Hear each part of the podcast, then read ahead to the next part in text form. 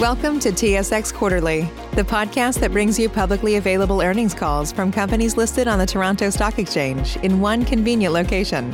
Gone are the days of looking through confusing websites. You'll find the important information right here. Enjoy the call.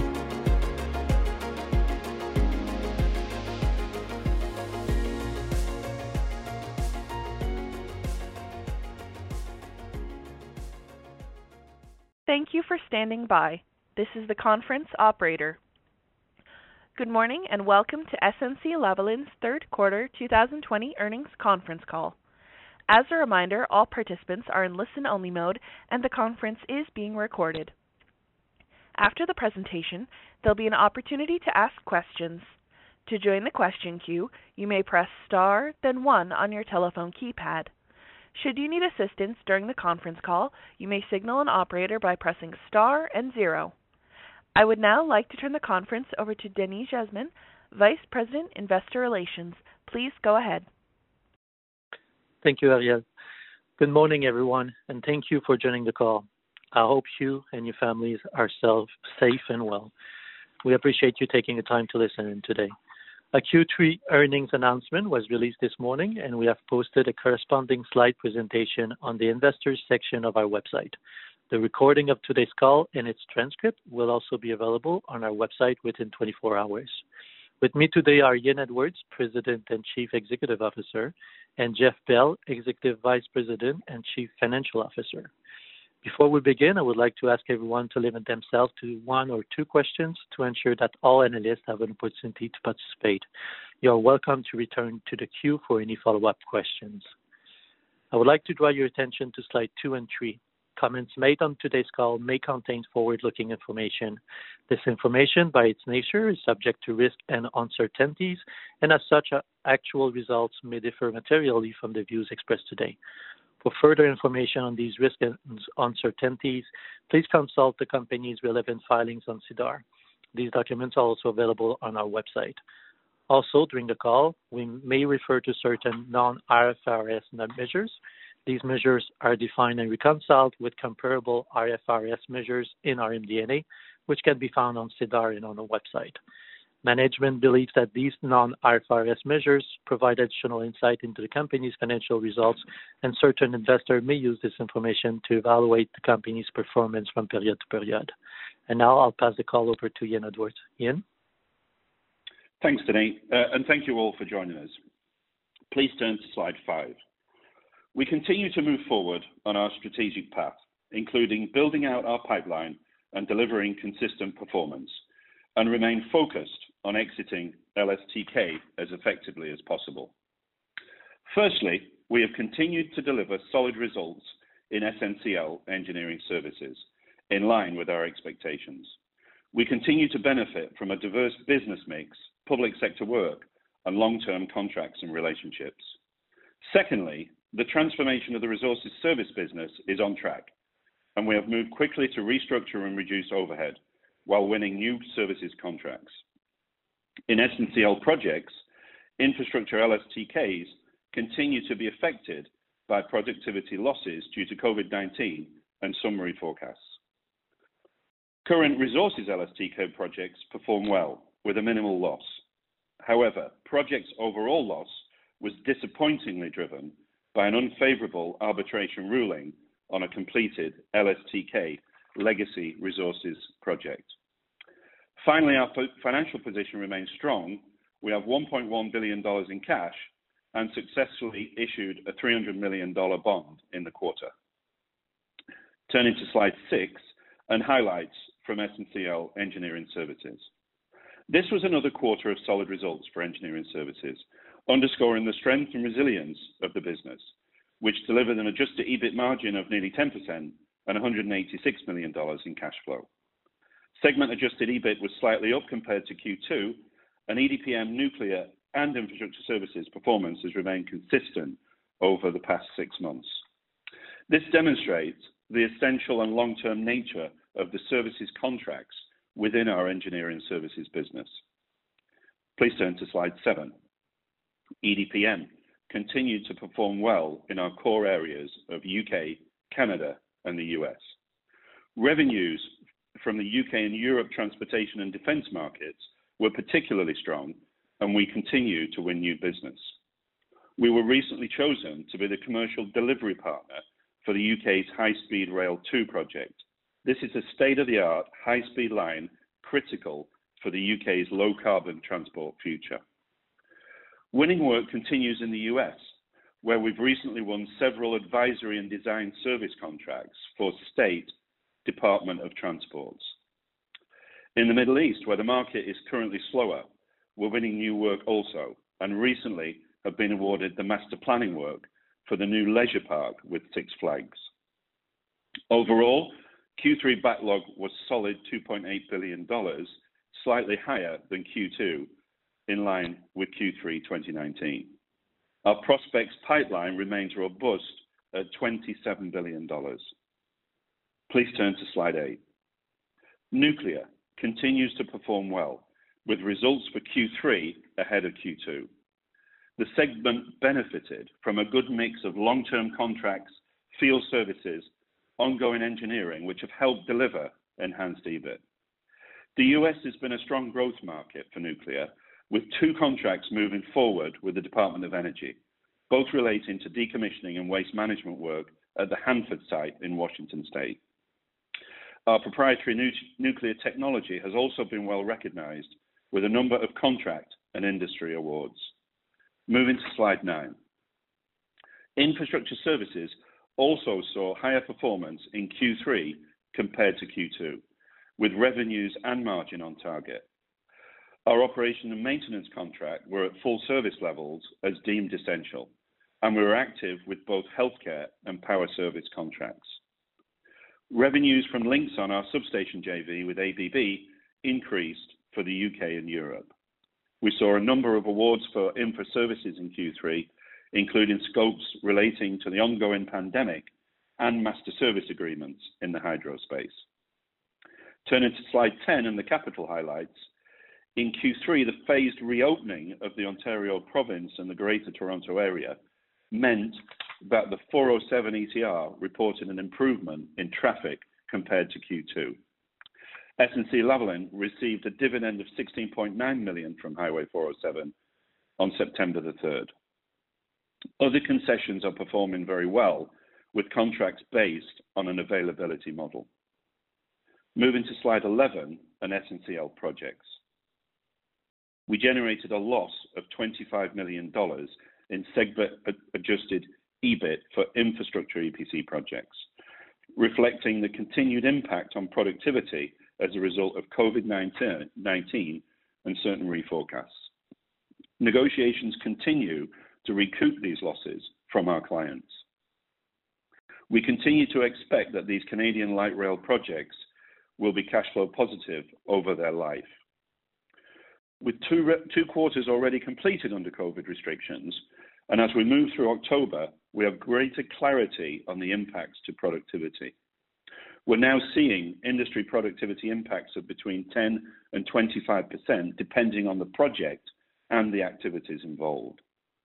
The highest impacts tend to be on projects with extensive activities, including manual handling of materials, or working at height, or in confined spaces, where the necessary safeguards to social distance during the pandemic have had impact on productivity.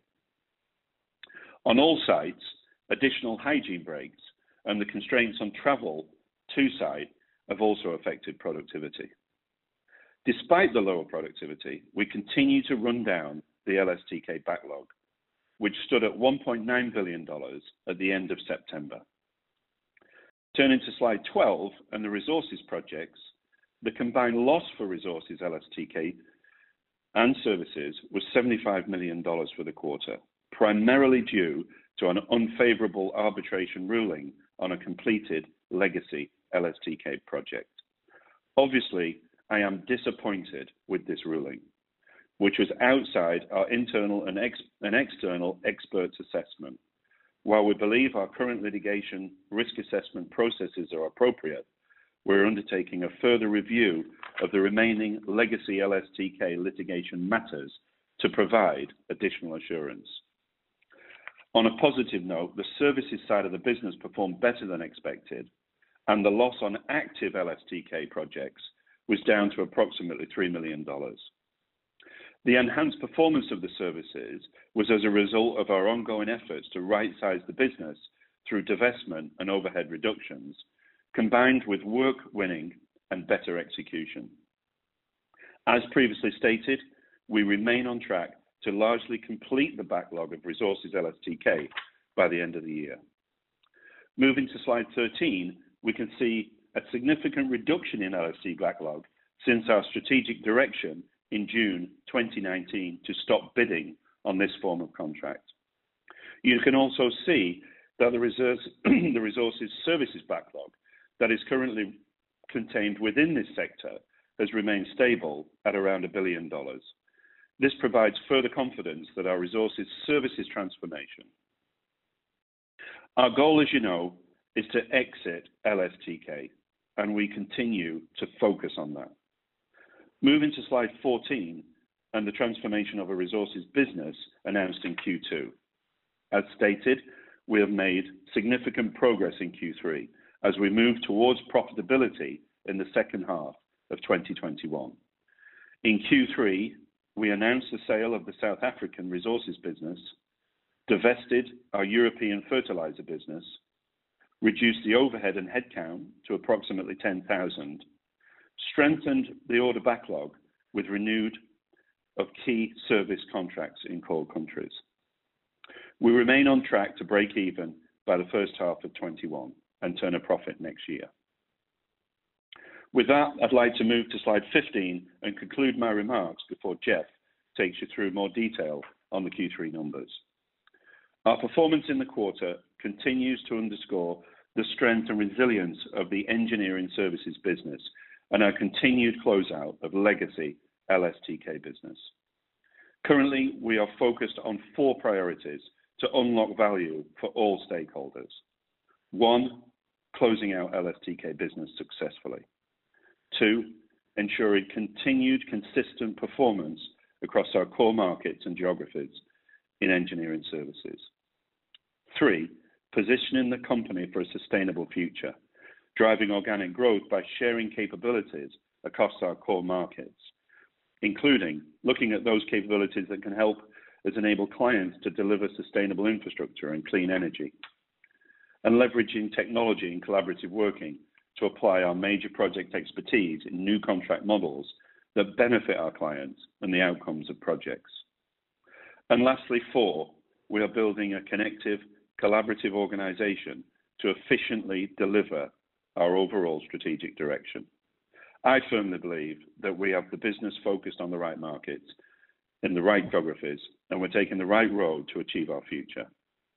With that, I'll thank you, and I'll pass on the call to Jeff.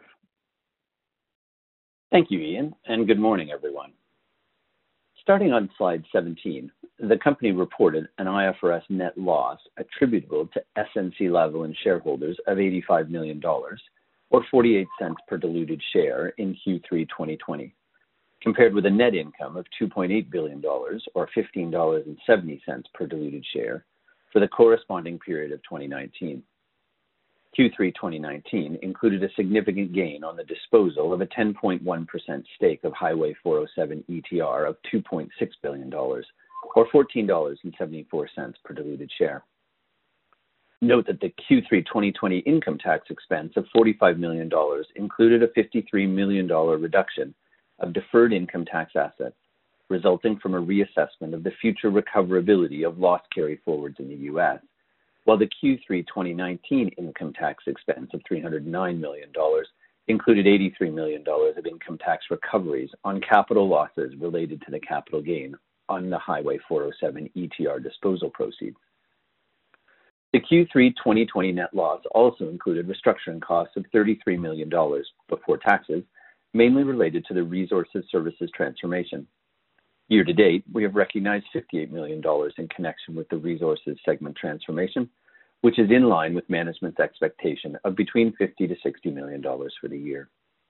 The adjusted net loss from PS and PM in Q3 2020 amounted to $58 million, or $0.33 per diluted share, compared with an adjusted net income of 165 million dollars or 94 cents per diluted share in the corresponding period in 2019. The variance was mainly due to lower segment adjusted EBIT in both engineering services and project segments and a negative variation in income taxes. The company continues to maintain a strong financial position. At the end of September, we had 1.1 billion dollars of cash on hand and an additional 2 billion dollars available to be drawn on the revolver credit facility. Now, looking at the segments in more detail, on slide 18, we can see SNCL Engineering Services delivered solid results and continues to be resilient through COVID-19, with 1.4 billion dollars of revenue in the quarter, in line with the second quarter, but lower by 3.6% when compared to Q3 2019. Segment adjusted EBIT was 142 million dollars, representing a margin of 9.8%, in line with our expectations. The EDPM segment revenue totaled 899 million dollars, a decrease of 7.3% compared to Q3 2019, as strength in several sectors, including transportation and defense within the segment core region of the United Kingdom and Europe, was more than offset by the adverse impact of COVID-19 in some other markets, notably aviation and commercial property. EDPM segment adjusted EBIT was strong at 81 million dollars, a 9% margin, in line with our long-term target range of 8%-10%. Note that the Q3 2019 margin of 10.6% included some positive project settlements. In nuclear, segment revenue increased by 5.5% to 225 million dollars, mainly due to higher volumes across the geographies. Segment adjusted EBIT was strong at 36 million dollars, a 16.1% margin, above our long-term target range of 13%-15%. Infrastructure services experienced a 1.6% revenue increase, mainly due to the growth in Linxon's revenue in the U.K. and Europe region. Segment adjusted EBIT of 25 million dollars drove a 7.8% EBIT margin, also higher than our long-term target range of 5%-7%. If you turn now to slide 19, the SNCL Engineering Services backlog continues to demonstrate resilience against the backdrop of COVID-19, and at the end of September was 10.7 billion dollars, including awards for the third quarter of 1.2 billion dollars.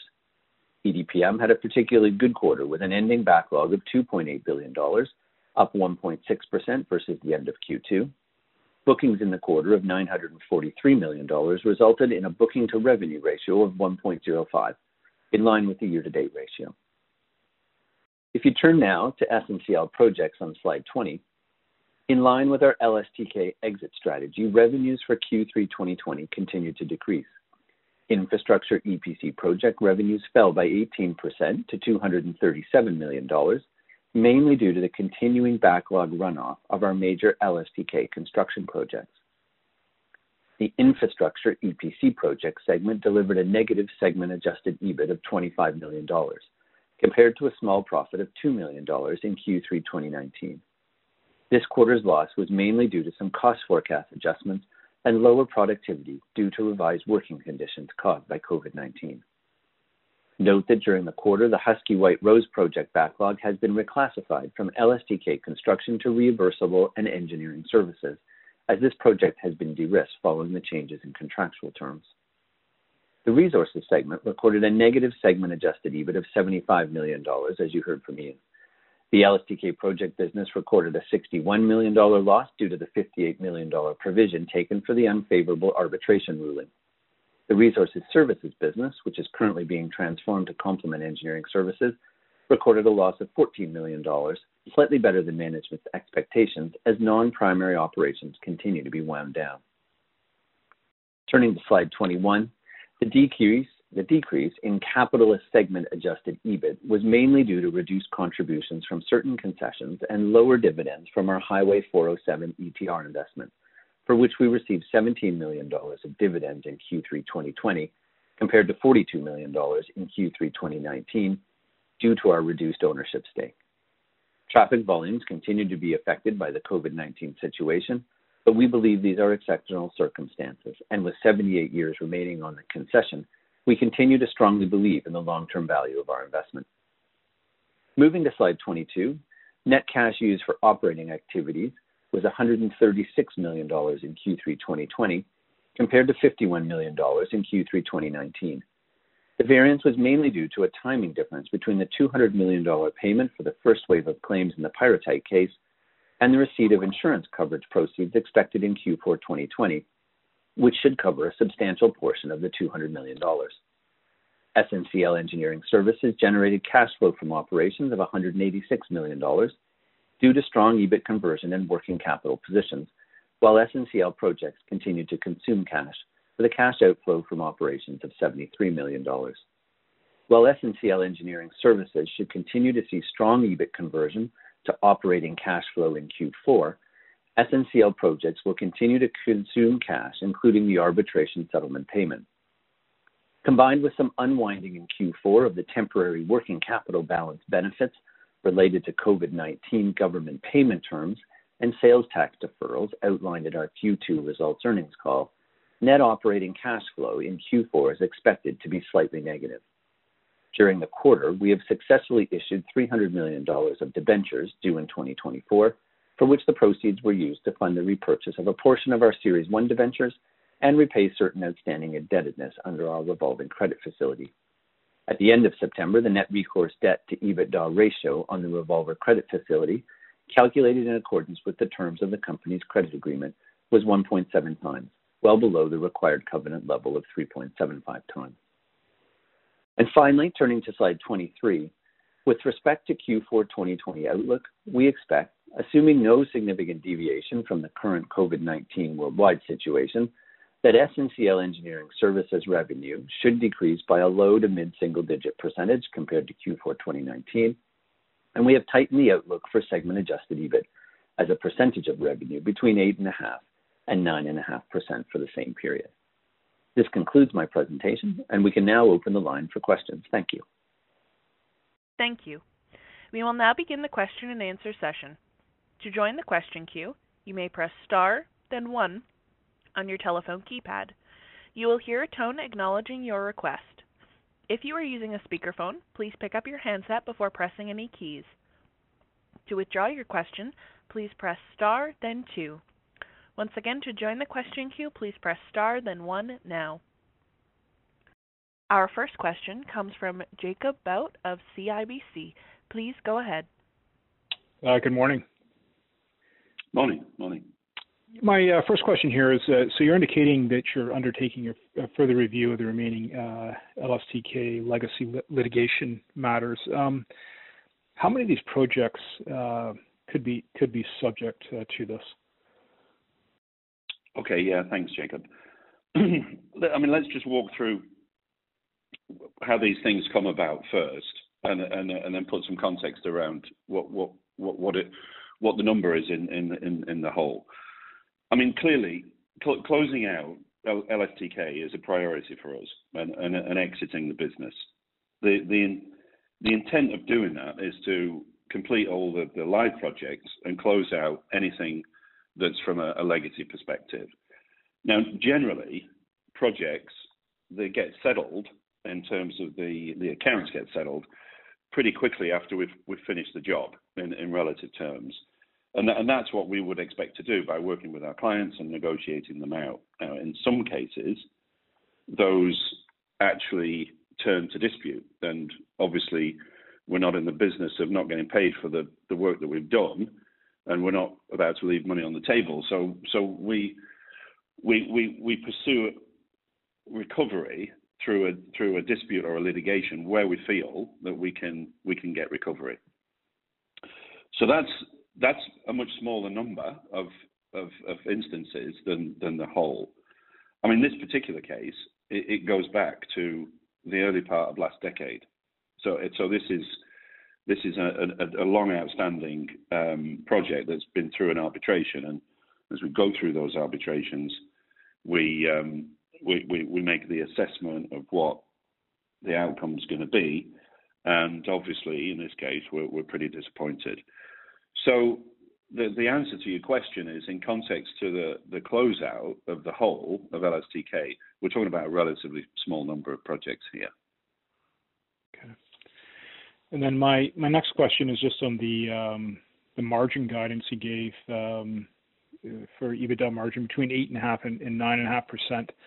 Um, I think that's at the, higher end of your your previously disclosed um, H2 guidance range. Um, is this uh, just a mix issue, you know, a bit more nuclear, or, or, what's going on there? I'll let, Jeff answer. I mean, it's a bit more of a kind of stronger fix as we close out the year. But but Jeff, I think you're on mute, Jeff. Really sorry, I was on I was on mute. Um, so our previous guidance was eight to nine percent. Um, and as as I said in my script, we've tightened that to eight and a half to nine and a half percent. Now, you'd you'd be correct in observing that the middle point of both those ranges, you know, is effectively nine percent. Um, I think the difference, though, at this point versus where we were at our Q2 earnings result, is that we've got another uh, quarter, in a sense, of the COVID backdrop against the business under our belt. Um, and therefore, I think we have better visibility on the impact that it's having and how the business is responding. And as a result, with with one quarter to go, we feel confident about tightening that range to eight and a half to nine and a half versus versus eight to ten. Um, so so I think that's that's where we think our guidance is is comfortable. Okay, and, and as we uh, go forward here and, and we do more of a ramp in the nuclear work, is that a higher margin work, uh, uh, higher, higher margin work for you? Yeah, I mean, I think as we've guided, as you've seen us guide, we guide to 13 to 15 percent. Now, I think what we would say is, obviously, that it, that is a higher margin business. Um, it has to do with you know some of the very unique capabilities that we can provide to the market in that business um, and and the importance of the the quality in effect of of the supply chain um, within the nuclear industry itself. I think over time as well, some of our growth areas, particularly in the U.S., will come through a joint venture, you know, net equity or or income pickups, where we'll effectively you know be picking up um, revenue and margin in the same amount. So theoretically, over time, you might see an increase as well in the in the reported margin percent, although that will as much have to do with us picking up the net income as opposed to, you know, revenue. Okay. I'll leave it there. Thank you. Okay. Thank you. Our next question comes from Mark Neville of Scotiabank. Please go ahead. Hi, good morning, guys. Um, yeah, morning, Mark. Morning. Morning. Uh, if I could just follow up on Jacob's question on the litigation. Um, yeah, appreciate your comments. Um, understand it's a, a small number of, of additional projects, but is there any way to sort of quantify the potential risk and or sort of give us some comfort that this is really a one-off yeah. event? Yeah, yeah. I mean, uh, clearly, you know, we're really disappointed. I mean, that's the first thing I'd say. This is a 58 million deviation from where we expected this to land. So, so we're disappointed. Um, and I'd probably explain, like I said, I mean, this is this arbitration has been running for over a decade, and and the way that we assess the outcome of, of these kind of arbitrations and litigations is obviously with external um, counsel, external legal advice, and external quantum analysis.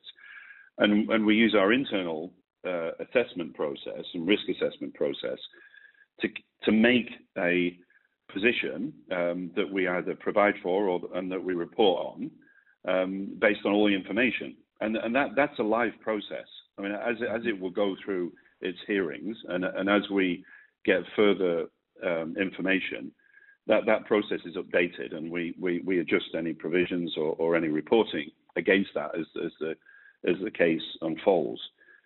Now, in this particular case, the, the hearing was was was was some time ago, and the the actual award was in Q3. So we, we do we do think, having kind of got this, which was disappointing, it's important to to look at the few cases that we've got and do a, a re-review of those cases. We we will kind of expect from that little change because the process we have is pretty ro- robust already but we will do that to give us absolute additional assurance that um, that there's nothing there that uh, that needs updating. Okay. And in this particular case, is is there an appeal on your end, or is this is, sort of this? Well, final? sometimes. I mean, it depends on the it, tends, it depends on the stage of the litigation, and it depends on the actual process itself. In in this case, it, it's somewhat binding. Yeah. So okay. obviously, you know, that's why we've taken taken the loss. Right. Okay. Um, and just moving on, um, just within the the projects backlog and, infrastructure. Um, again, and I, appreciate you guys sort of now have a better handle on where the inefficiencies exist. But is there any sort of remediation or actions that you could take to sort of get this to a break-even sort of business in the current environment, or we just sort of need sort of more normalized, quote unquote, normalized working conditions uh, before um, you sort of can stem the losses there? Well, no, for sure. I mean, we are actively looking to recover our losses from COVID. I mean, the the contracts. I mean, we're down to three contracts basically. We're we're down to Trillium, um, the REM project, and Eglinton, and in, in all those contracts, and they're all slightly different, and obviously the clients are different. There is avenues of recovery through the contract, and and we will pursue those. Um, and we we have yet to recover uh, anything, um, to be frank, but the discussions and the the, the, the kind of contractual case is being put forward you know, based on the impacts as we see them. So, in the fullness of time, we, we would expect to to to recover um, certainly the loss that's specific to to COVID, and and and we will pursue that. Yeah. Uh, maybe just one last one with Jeff. Jeff, I just I didn't catch your comments around Q4 cash flow expectations. There was a you mentioned a few sort of discrete items. I just didn't catch all. Yeah, no, that's that's fine. Um, what I effectively said was we expect to see continued good, uh, EBIT conversion to EBITDA and, operating cash flow in Q4. Um, we will continue to see a use of cash in the SNCL project space. And, you know, as Ian was saying, there's a few contributing factors to those, including, um, you know, the need eventually to recover on some of the, the COVID-19, you know, sort of product, productivity impacts. There's also an element, and I talked about this in Q2, of um, government support programs um, where we see prompt payment terms that are advantageous to us. We see sales tax deferrals, for instance, in the UK. Um, all of which you know have have been effective in terms of providing us with positive working capital, but will unwind to some extent through the end of this year, but also into uh, into 2021. So the combination of all those uh, means that you know our our best view is that operating cash flow will be slightly negative in Q4. Okay. Does that also include the 58 million um, settlement? Yes, yeah, exactly. I think I said that in my script as well, but that that's obviously a contributing factor also.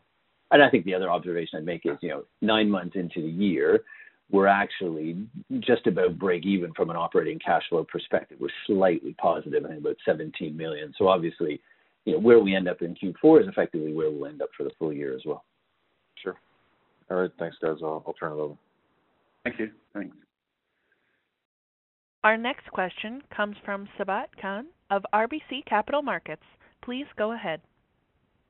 All right. Thanks, and good morning. Um, yeah, morning. Maybe I'm just looking at the resources segment, maybe outside of this uh, arbitration ruling against you. Now that you've got about one quarter and a little bit of work left, how are you feeling about the remaining resources LSTK work that you're doing?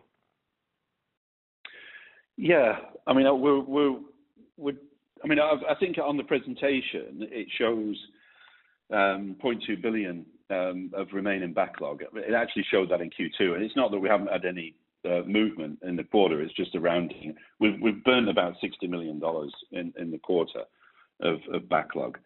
and As you can see, um, the loss is pretty minimal from those projects. And As we get through to the end, then obviously we're looking forward to putting the whole of the resources LSTK business behind us.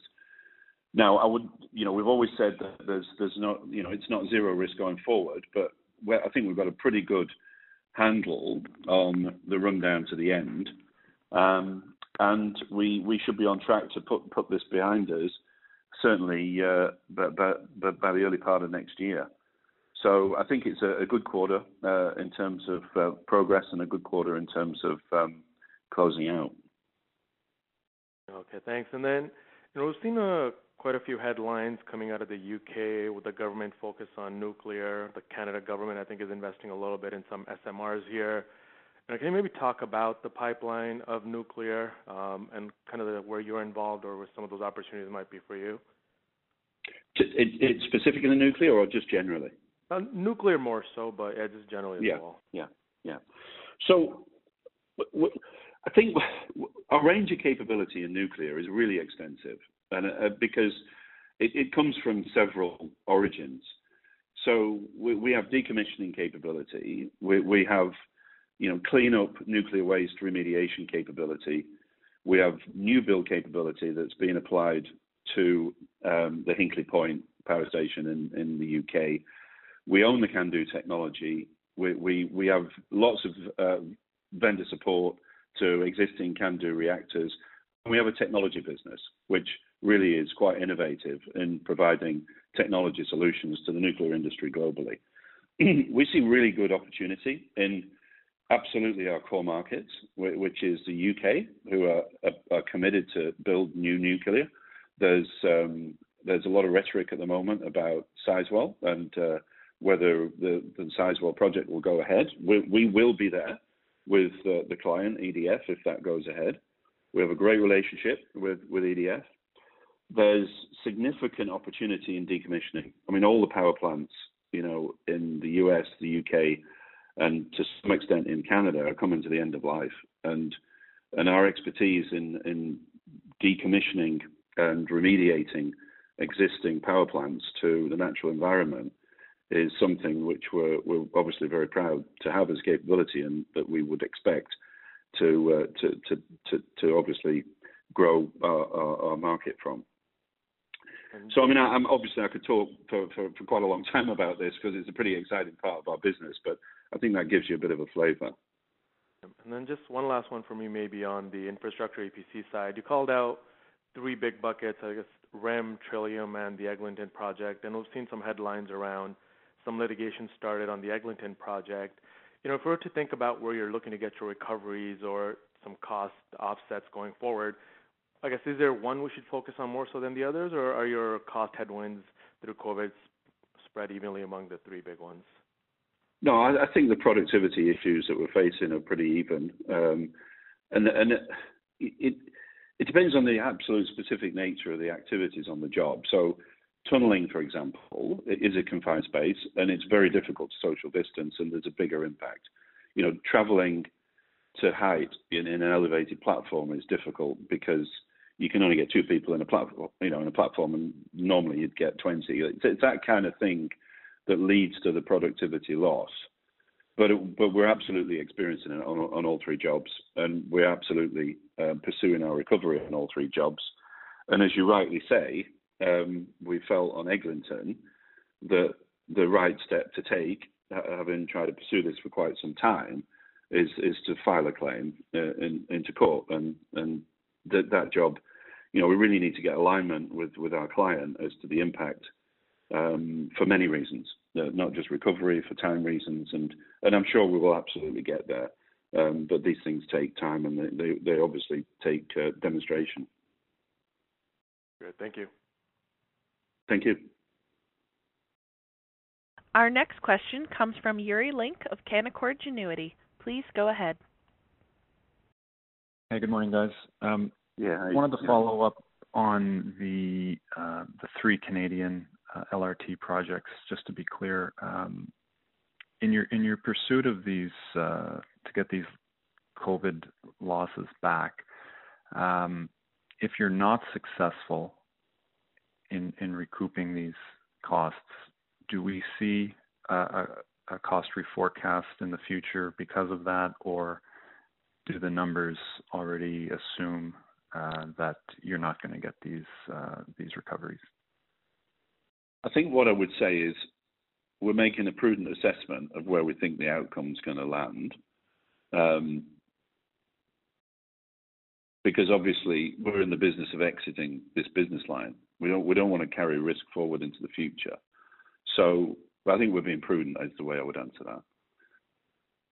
Yeah, I think that is Jeff. I I think that's right. I mean, obviously we we take our best assessment, you know, as we've done it at the end of Q3 on that. Um, you know, where where we're concerned or you know or see you know see see a position where we think you know we think we need to reflect that in the financial statements we you know we have. Um, but as Ian said earlier, you know we think under the different contracts, um, you know we're entitled you know we're entitled to recover uh, you know significant amounts of COVID-19 impact. Okay.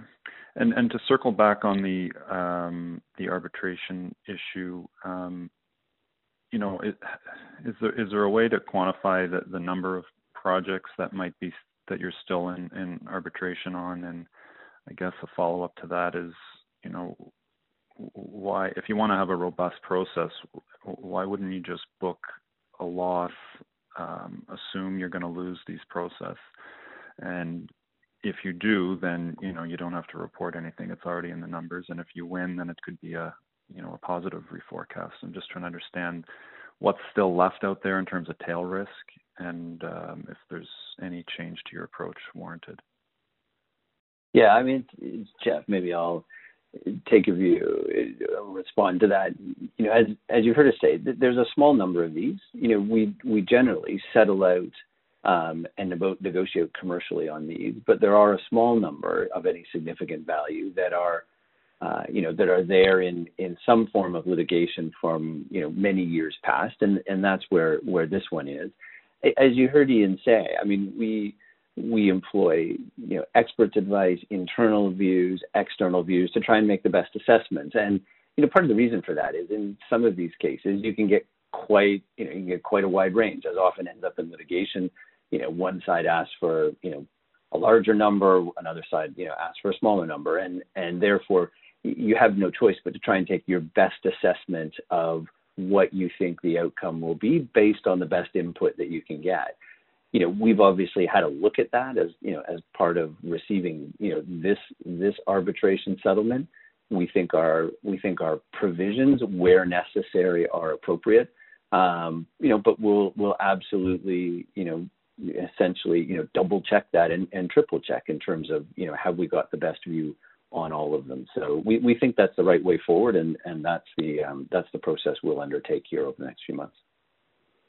Okay. Uh, I'll sneak in one more for Jeff while I've got you. Um, sure. I, I think uh, I think we've had a, a change to the uh, to the calculation of your, your net debt EBITDA ratio, and I don't think we've had an update in a while on that. So can you just give us uh, the, covenant if it's still 3.75 and where you peg your your current uh, ratio in relation to that? Yeah, I mean, I think as always, the, the the slightly tricky part is that the calculation under our covenant ratio for the revolver credit facility isn't a straight net debt to EBITDA. There are there are a number of uh, adjustments, you know, that that happen within there, um, and uh, therefore, you know, as we go forward, we are thinking about, you know, certainly as we get into the first half of next year, um, you know, how we can be uh, clear in terms of our thinking going forward as the LSTK projects, you know, have continued to run down further, and we have better visibility on what cash flows look like going forward, um, and our ability to, you know, to forecast those um, without some of the variability that comes with the LSTK projects. I think it'll be easier to to link a, a net debt to EBITDA, you know, from the financial statement, so to speak, um, as opposed to just the the covenant ratio calculation. But as you saw in what we were doing, um, you know, certainly at the with the level of cash and flex, financial flexibility that we have, um, you know, our focus on cash flow and our level of net debt, you know, we are we are uh, you know well within that that covenant ratio uh, at the current time.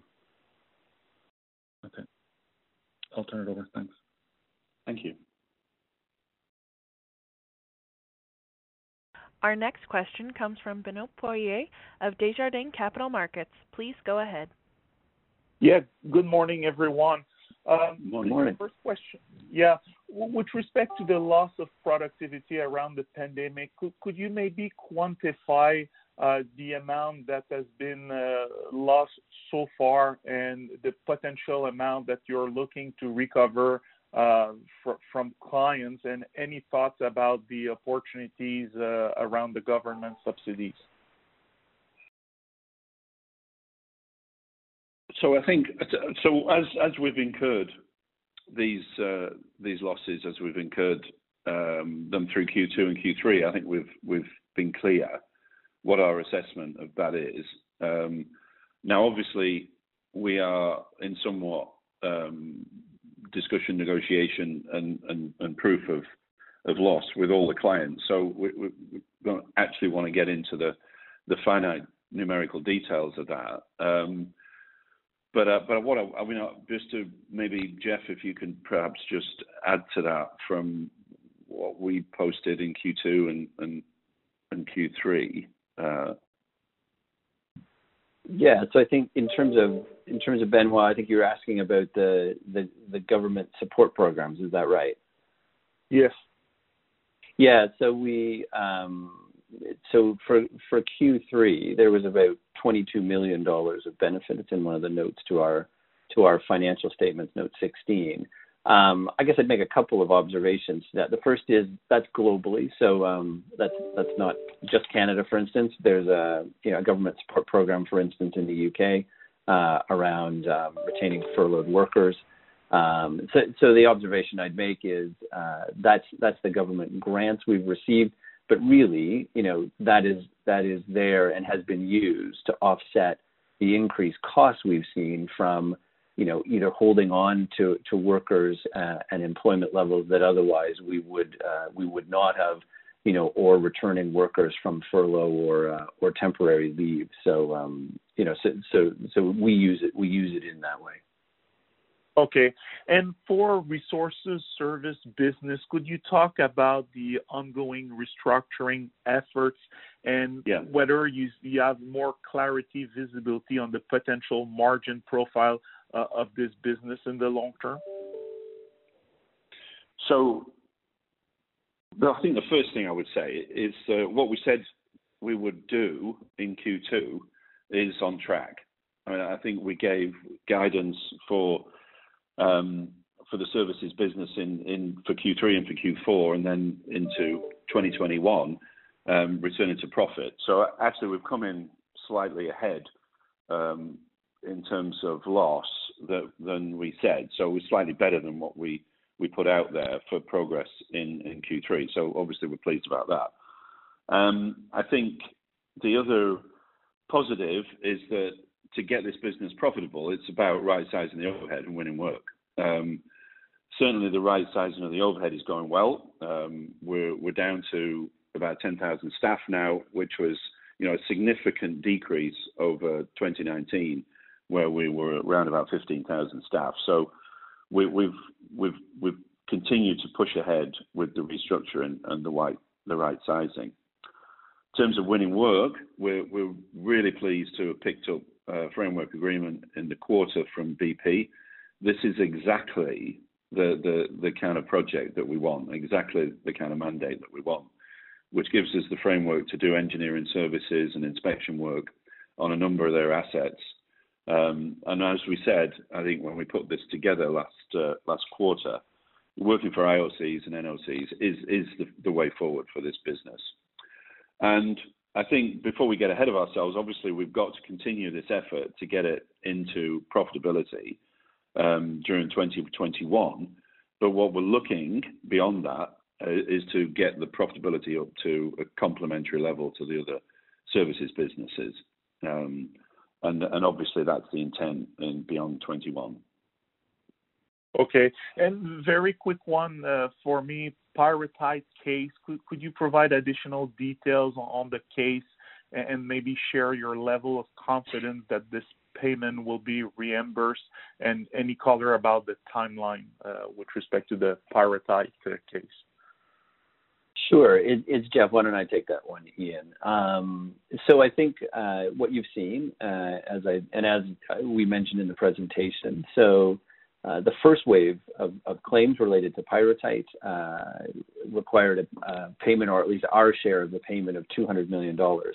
Um, and we have uh, clarity, you know, having actually gone through the Quebec court system, that um, we will be paid 140 million dollars. Uh, should be this quarter uh, from the insurance uh, group, and in fact, there's another 33 million on top of that. So there's about 175 of the of the 200 that um, we would we would expect to uh, receive back on that, and and the rest we had already provided and provisioned for in in prior periods. Um, so we don't see a we don't see a change from a from a P&L perspective as a result of that. Um, it, obviously, there are you know there there's a second you know wave of claims going on, but that's that settled out the first wave. Thank you very much. Thank you. Our next question comes from Devin Dodge of BMO Capital Markets. Please go ahead. All right, thanks. Um, you have a number of framework agreements uh, with clients in your resources services division. Just wondering, are you, have you seen or has there been any movements toward revisiting the pricing under these agreements? You know, on the one hand, the pandemic may have impacted your cost performance, but on the other, hand, clients might be getting squeezed by lower commodity prices. Is, is there any color that you can provide there? No, I don't. I, I don't see that uh, on the framework agreements that we've got in the in the resources business. Um, I mean, I think that the the LSTK part of uh, the resources business, which obviously we're in exit, is is probably becoming more competitive as as the market tightens, and uh, there's obviously been a you know you know oil price fluctuation. Um, but no, no, I, I, don't think we're we're we're seeing that kind of pressure yet. Uh, we're we're very comfortable with the the the, the level um, of profitability in the framework that we won from BP. Um, so no no no no signs yet. Okay. Okay. And then uh, maybe a question for Jeff, and picking up on an earlier question on the leverage, but um, I guess what are you targeting in terms of financial leverage for the business? You know, does it change as those LSTK projects wind down?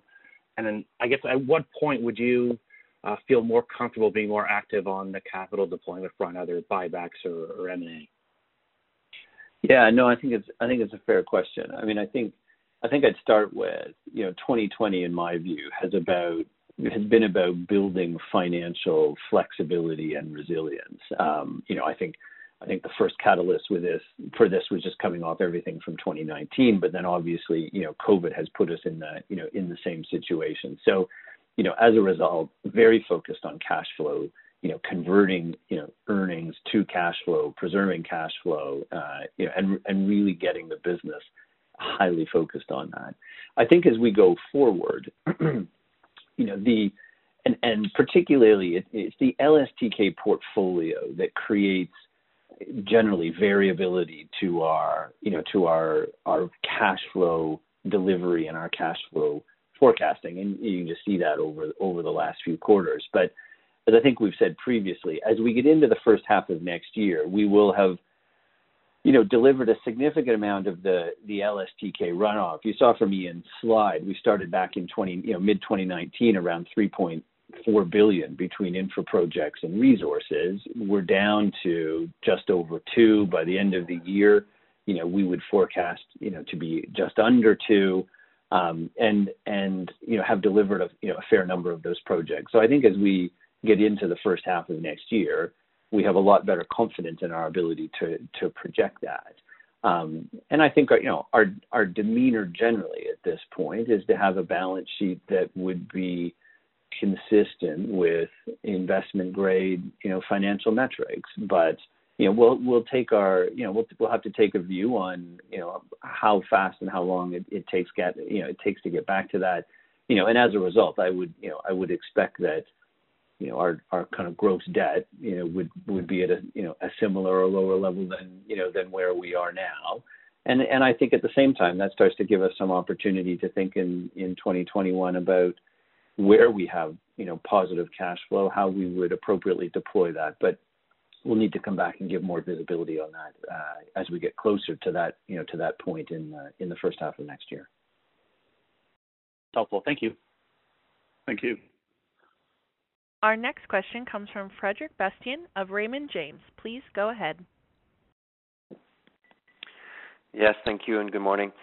Um, I was wondering if you could please go back to the comment you made about the uh, Husky White Rose project uh, being removed from the LSTK backlog. Um, what's behind that? Yeah. Well, firstly, uh, the, the, the project's gone through two postponements uh, as we as we hit COVID.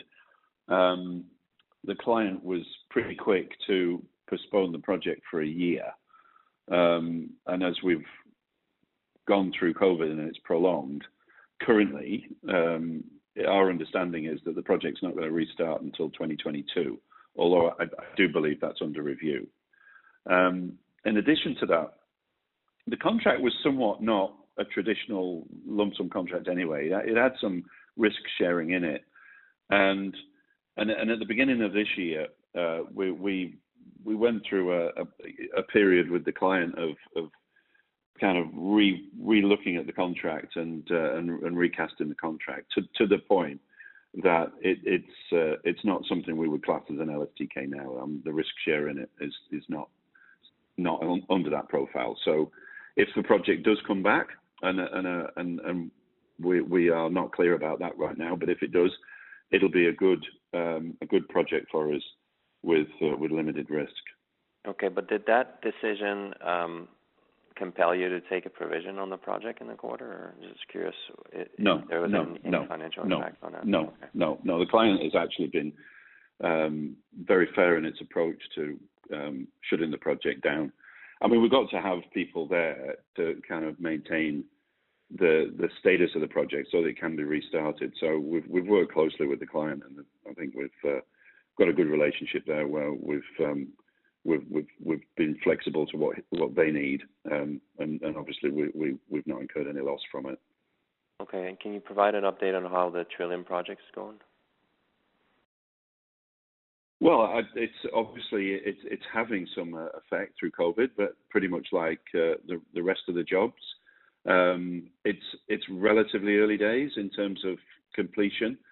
The big year for Trillium project is next year. I mean, we're entering the winter phase now where works will become limited until spring next year. But we've got a big campaign planned for next year, and it's a critical year for the success of, the job. But apart from that, um, uh, we're, we're we're we're pretty much uh, on track. Um, but as I say, the the, uh, the the proof of it is really in next year's work. Okay, thanks. I appreciate the color. Thank you. Yeah, thank you. Thank you. Our next question comes from Chris Murray from ATB Capital Markets. Please go ahead.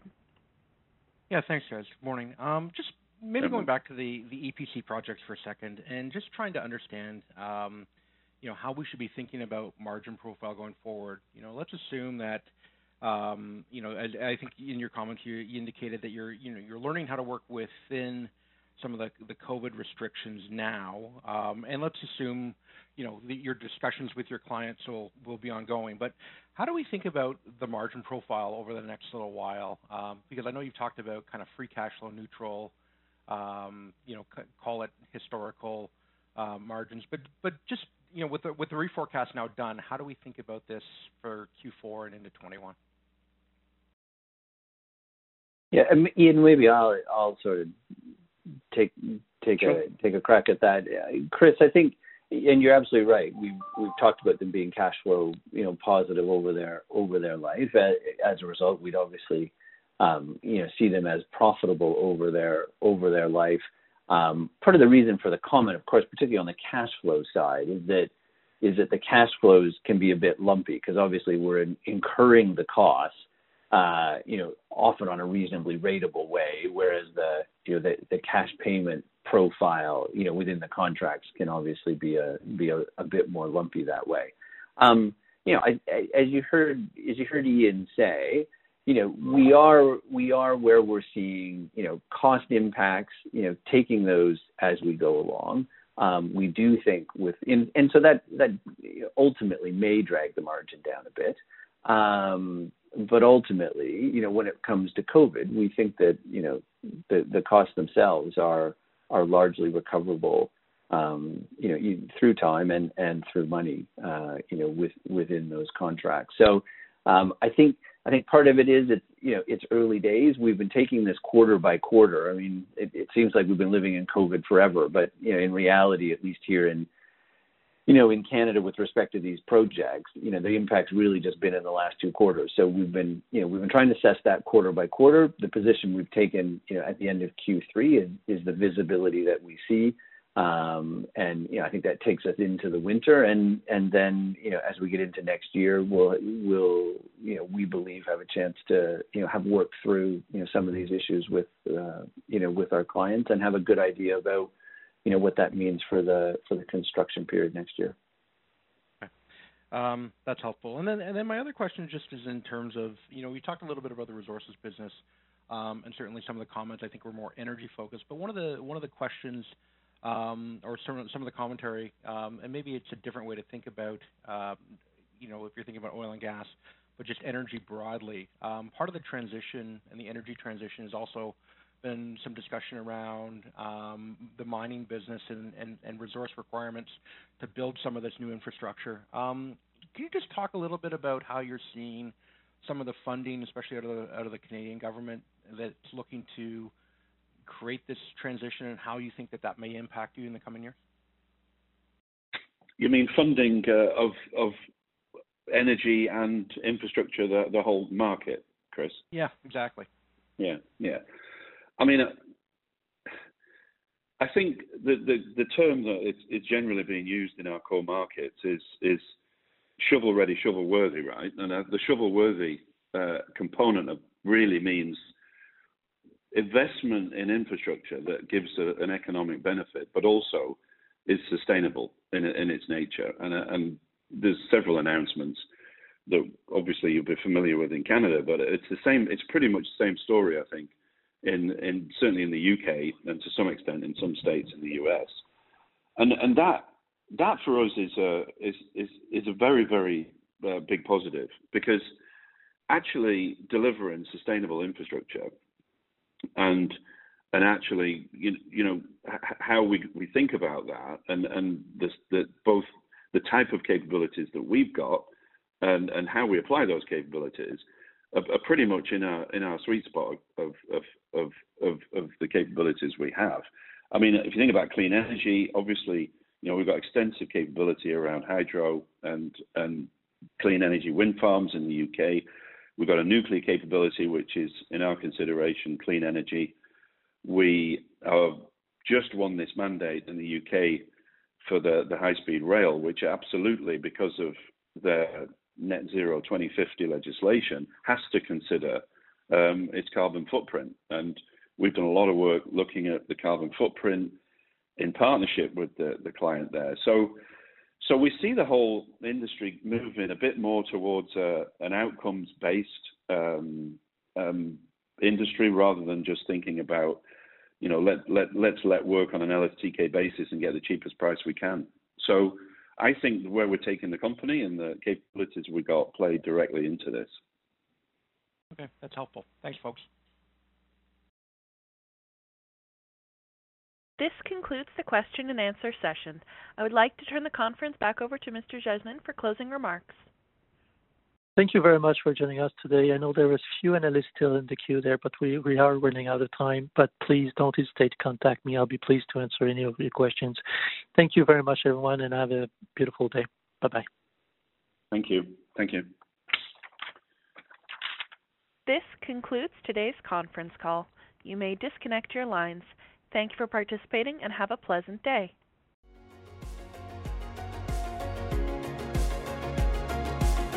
Thank you for listening to TSX Quarterly. If you enjoyed the cast, remember to leave a good rating. And remember, for any additional inquiries, please consult the company's investor relations section on their website. See you next time.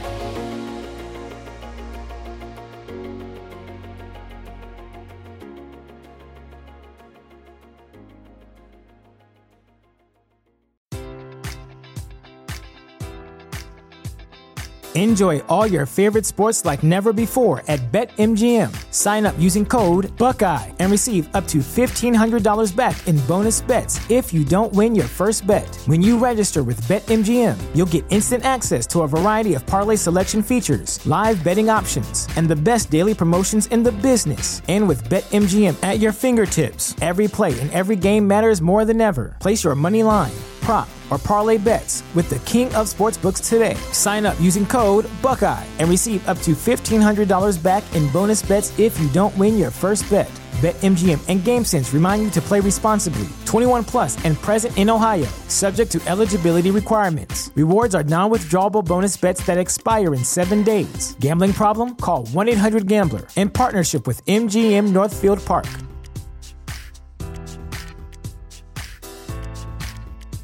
Support for this podcast and the following message come from Corient. Corient provides wealth management services centered around you. They focus on exceeding your expectations and simplifying your life. Corient has been helping high achievers just like you enjoy their lives more fully, preserve their wealth, and provide for the people, causes, and communities they care about. As one of the largest integrated fee only registered investment advisors in the U.S., Corient has deeply experienced teams in 23 strategic locations. Corient has extensive knowledge spanning the full spectrum of planning, investing, lending, and money management disciplines. Leverage Corient's exclusive network of experts to craft custom solutions designed to help you reach your financial goals, no matter how complex they may be. Real wealth requires real solutions. For more information, connect with a wealth advisor today at corient.com. That's C O R I E N T.com. Corient.com.